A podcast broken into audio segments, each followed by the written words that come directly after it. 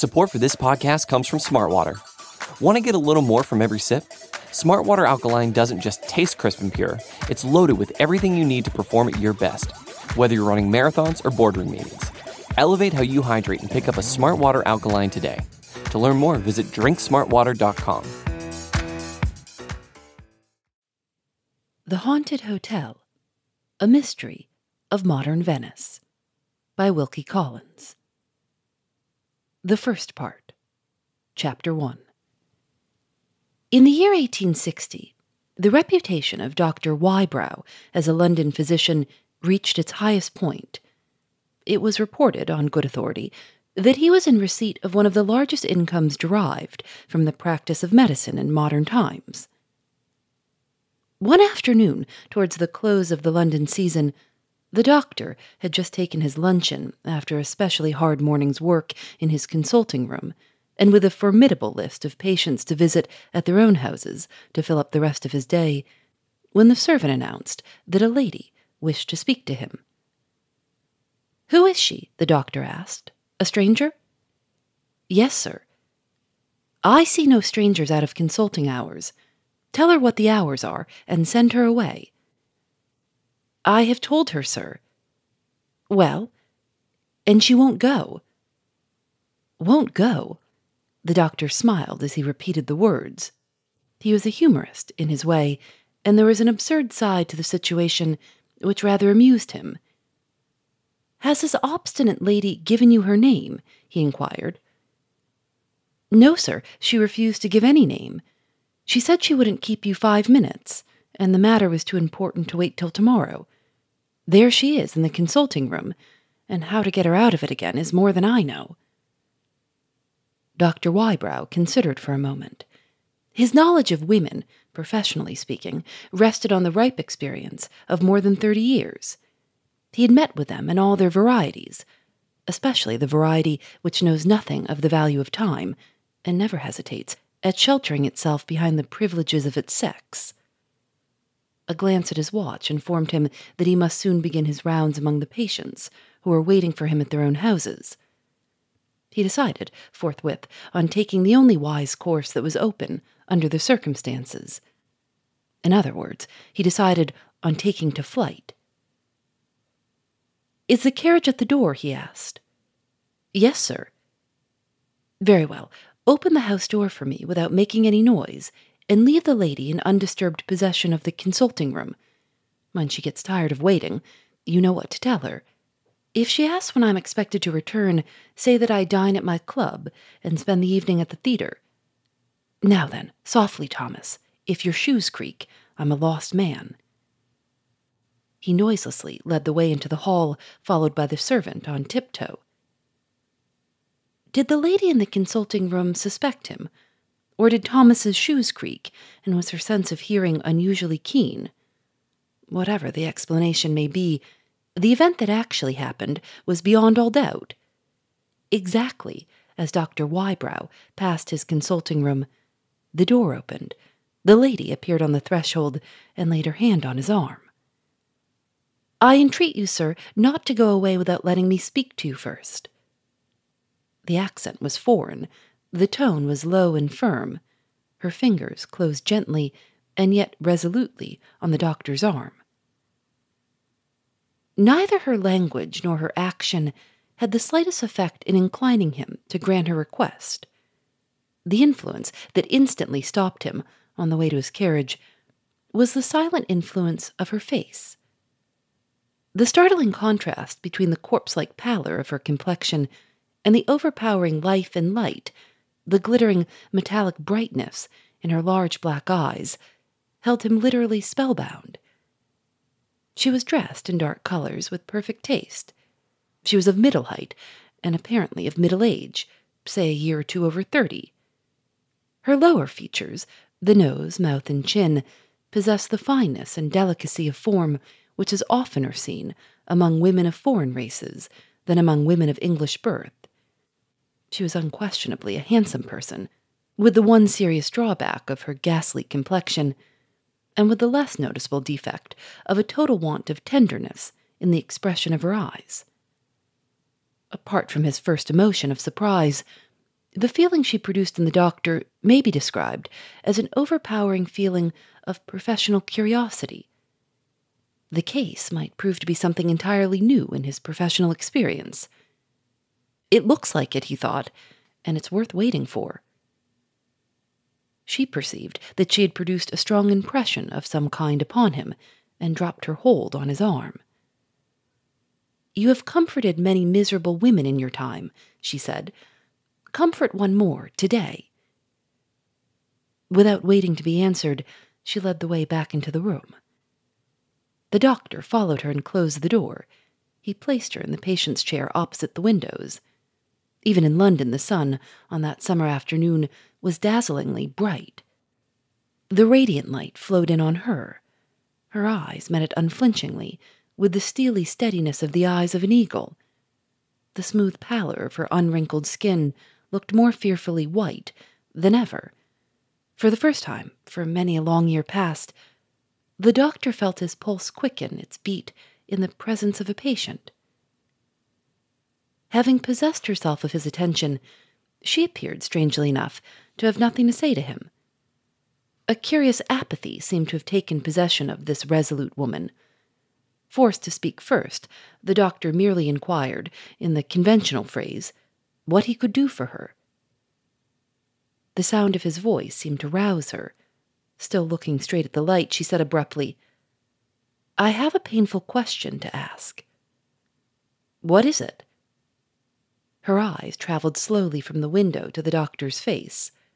Without the slightest outward appearance of agitation, she put the painful question in these extraordinary words I want to know, if you please, whether I am in danger of going mad. Some men might have been amused, and some might have been alarmed.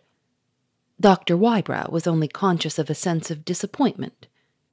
Was this the rare case that he had anticipated, judging rashly by appearances? Was the new patient only a hypochondriac woman whose malady was a disordered stomach and whose misfortune was a weak brain? Why do you come to me? he asked sharply. Why don't you consult a doctor whose special employment is the treatment of the insane? She had her answer ready on the instant. I don't go to a doctor of that sort, she said, for the very reason that he is a specialist. He has the fatal habit of judging everybody by lines and rules of his own laying down. I come to you because my case is outside of all lines and rules, and because you are famous in your profession for the discovery of mysteries in disease. Are you satisfied? He was more than satisfied. His first idea had been the right idea, after all. Besides, she was correctly informed as to his professional position. The capacity which had raised him to fame and fortune was his capacity, unrivaled among his brethren, for the discovery of remote disease. I am at your disposal, he answered. Let me try if I can find out what is the matter with you. He put his medical questions. They were promptly and plainly answered, and they led to no other conclusion than that the strange lady was, mentally and physically, in excellent health. Not satisfied with questions, he carefully examined the great organs of life. Neither his hand nor his stethoscope could discover anything that was amiss. With the admirable patience and devotion to his art which had distinguished him from the time when he was a student, he still subjected her to one test after another. The result was always the same not only was there no tendency to brain disease, there was not even a perceptible derangement of the nervous system. I can find nothing the matter with you, he said. I can't even account for the extraordinary pallor of your complexion. You completely puzzle me. The pallor of my complexion is nothing, she answered, a little impatiently. In my early life, I had a narrow escape from death by poisoning. I have never had a complexion since and my skin is so delicate I cannot paint without producing a hideous rash. But that is of no importance. I wanted your opinion given positively. I believed in you, and you have disappointed me. Her head dropped on her breast. And so it ends, she said to herself bitterly. The doctor's sympathies were touched. Perhaps it might be more correct to say that his professional pride was a little hurt It may end in the right way yet, he remarked, if you choose to help me. She looked up again with flashing eyes. Speak plainly, she said. How can I help you? Plainly, madam, you come to me as an enigma, and you leave me to make the right guess by the unaided efforts of my art. My art will do much, but not all. For example, something must have occurred, something quite unconnected with the state of your bodily health, to frighten you about yourself, or you would never have come here to consult me. Is that true? She clasped her hands in her lap. That is true, she said eagerly. I begin to believe in you again. Very well, you can't expect me to find out the moral cause which has alarmed you. I can positively discover that there is no physical cause of alarm, and, unless you admit me to your confidence, I can do no more. She rose and took a turn in the room. Suppose I tell you, she said, but mind, I shall mention no names. There is no need to mention names. The facts are all I want. The facts are nothing, she rejoined. I have only my own impressions to confess, and you will very likely think me a fanciful fool when you hear what they are. No matter, I will do my best to content you. I will begin with the facts that you want. Take my word for it, they won't do much to help you. She sat down again.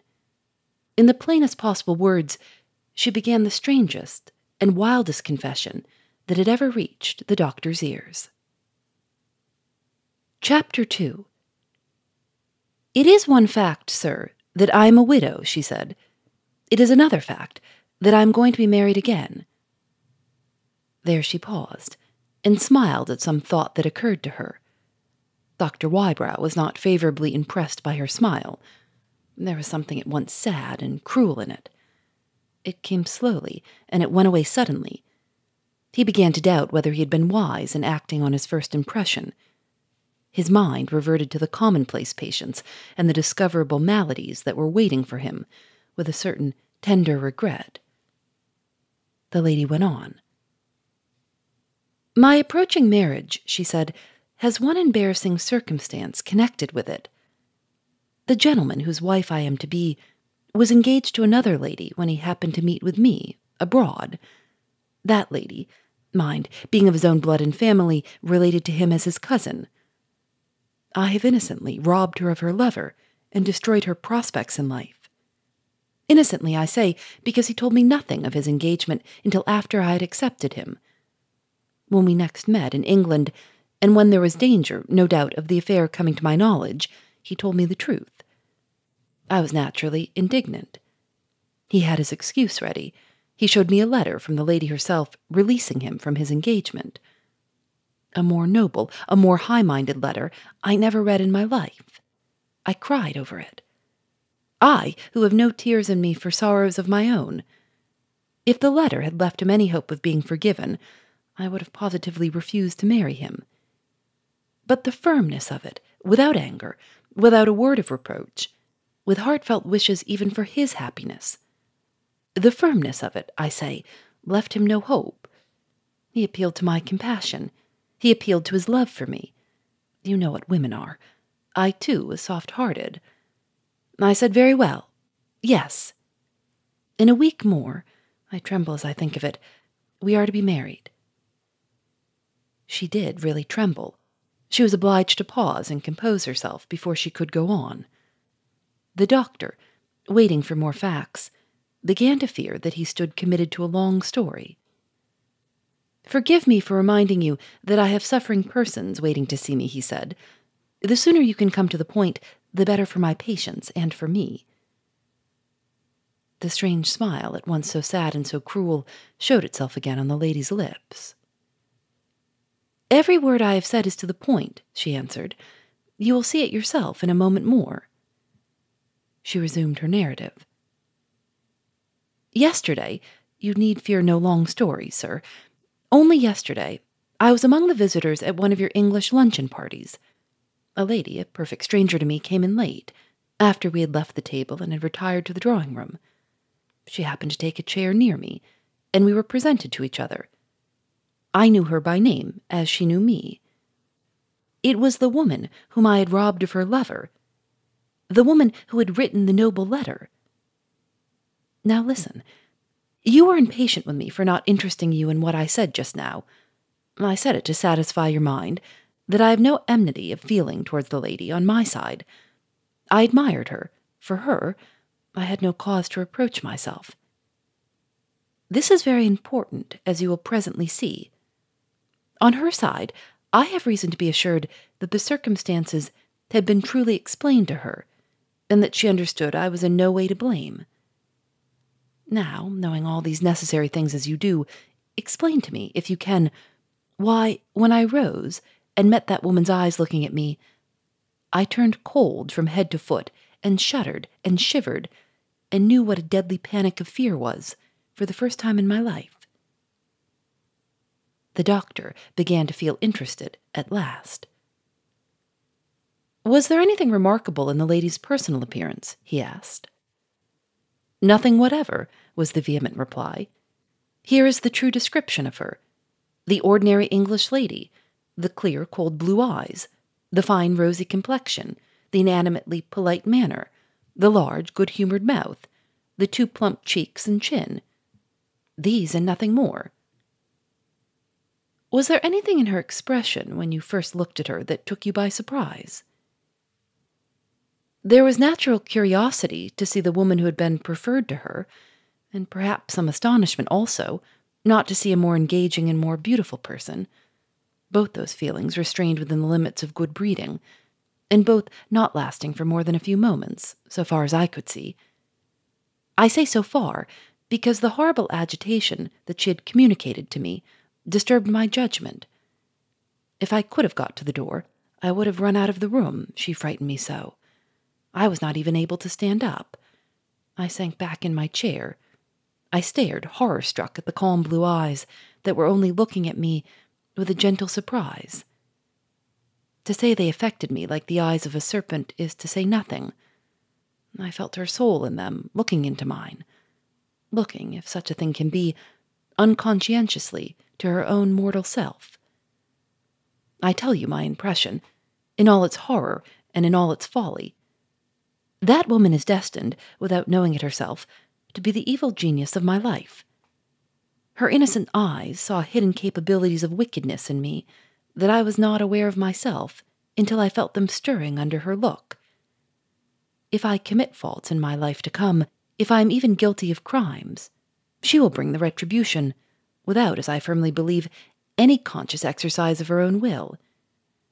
In one undescribable moment, I felt all this, and I suppose my face showed it. The good, artless creature was inspired by a sort of gentle alarm for me. I am afraid the heat of the room is too much for you. Will you try my smelling bottle? I heard her say those kind words, and I remember nothing else. I fainted. When I recovered my senses, the company had all gone. Only the lady of the house was with me. For the moment, I could say nothing to her. The dreadful impression that I have tried to describe to you came back to me with the coming back of my life. As soon as I could speak, I implored her to tell me the whole truth about the woman whom I had supplanted. You see, I had a faint hope that her good character might not really be deserved that her noble letter was a skilful piece of hypocrisy. In short, that she secretly hated me and was cunning enough to hide it. No, the lady had been her friend from her girlhood, was as familiar with her as if they had been sisters, knew her positively to be as good, as innocent, as incapable of hating anybody, as the greatest saint that ever lived. My one last hope that I had only felt an ordinary forewarning of danger in the presence of an ordinary enemy was a hope destroyed forever. There was one more effort I could make, and I made it. I went next to the man whom I am to marry. I implored him to release me from my promise. He refused. I declared I would break my engagement. He showed me letters from his sisters, letters from his brothers, and his dear friends, all entreating him to think again before he made me his wife all repeating reports of me in Paris, Vienna, and London, which are so many vile lies. If you refuse to marry me, he said, you admit that these reports are true. You admit that you are afraid to face society in the character of my wife. What could I answer? There is no contradicting him. He was plainly right. If I persisted in my refusal, the utter destruction of my reputation would be the result. I consented to let the wedding take place as we had arranged it, and left him. The night has passed. I am here with my fixed conviction that innocent woman is ordained to have a fatal influence over my life. I am here with my one question to put to the one man who can answer it. For the last time, sir, what am I? A demon who has seen the avenging angel? Or only a poor madwoman misled by the delusion of a deranged mind? Dr. Wybrow rose from his chair, determined to close the interview. He was strongly and painfully impressed by what he had heard. The longer he had listened to her, the more irresistibly the conviction of the woman's wickedness had forced itself on him. He tried vainly to think of her as a person to be pitied, a person with morbidly sensitive imagination, conscious of the capacities for evil which lie dormant in us all, and striving earnestly to open her heart to the counter influence of her own better nature. The effort was beyond him. A perverse instinct in him said, as if in words, Beware how you believe in her. I have already given you my opinion, he said. There is no sign of your intellect being deranged, or being likely to be deranged, that medical science can discover, as I understand it. As for the impressions you have confided to me, I can only say that yours is a case, as I venture to think, for spiritual rather than for medical advice. Of one thing be assured. What you have said to me in this room shall not pass out of it. Your confession is safe in my keeping. She heard him with a certain dogged resignation to the end. Is that all? she asked. That is all, he answered. She put a little paper packet of money on the table. Thank you, sir. There is your fee. With those words, she rose. Her wild black eyes looked upward with an expression of despair so defiant and so horrible in its silent agony that the doctor turned away his head, unable to endure the sight of it. The bare idea of taking anything from her, not money only, but anything even that she had touched, suddenly revolted him. Still without looking at her, he said, Take it back. I don't want my fee. She neither heeded nor heard him. Still looking upward, she said slowly to herself, Let the end come. I have done with the struggle. I submit. She drew her veil over her face, bowed to the doctor, and left the room. He rang the bell and followed her into the hall. As the servant closed the door on her, a sudden impulse of curiosity, utterly unworthy of him, and at the same time utterly irresistible, sprang up in the doctor's mind. Blushing like a boy, he said to the servant, Follow her home and find out her name. For one moment the man looked at his master, doubting if his own ears had not deceived him. Dr. Wybrow looked back at him in silence. The submissive servant knew what that silence meant. He took his hat and hurried into the street. The doctor went back to the consulting room. A sudden revulsion of feeling swept over his mind. Had the woman left an infection of wickedness in the house, and had he caught it? What devil had possessed him to degrade himself in the eyes of his own servant? He had behaved infamously.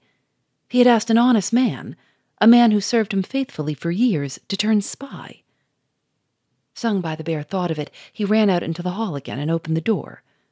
The servant had disappeared. It was too late to call him back. But one refuge from his contempt for himself was now open to him the refuge of work. He got into his carriage and went his rounds among his patients. If the famous physician could have shaken his own reputation, he would have done it that afternoon. Never before had he made himself so little welcome at the bedside. Never before had he put off until tomorrow the prescription which ought to have been written, the opinion which ought to have been given today. He went home earlier than usual, unutterably dissatisfied with himself. The servant had returned. Dr. Wybrow was ashamed to question him. The man reported the result of his errand without waiting to be asked. The lady's name is the Countess Narona. She lives at Without waiting to hear where she lived, the doctor acknowledged the all important discovery of her name by a silent bend of the head and entered his consulting room. The fee that he had vainly refused still lay in its little white paper covering on the table. He sealed it up in an envelope, addressed it to the poor box of the nearest police court, and calling the servant in, directed him to take it to the magistrate the next morning. Faithful to his duties, the servant waited to ask the customary question Do you dine at home today, sir? After a moment's hesitation, he said, No, I shall dine at the club. The most easily deteriorated of all the moral qualities is the quality called conscience. In one state of a man's mind, his conscience is the severest judge that can pass sentence on him. In another state, he and his conscience are on the best possible terms with each other in the comfortable capacity of accomplices. When Dr. Wybrow left his house for the second time, he did not even attempt to conceal from himself that his sole object in dining at the club was to hear what the world said of the Countess Narona. Phoebe Reads a Mystery is recorded in the studios of North Carolina Public Radio, WUNC.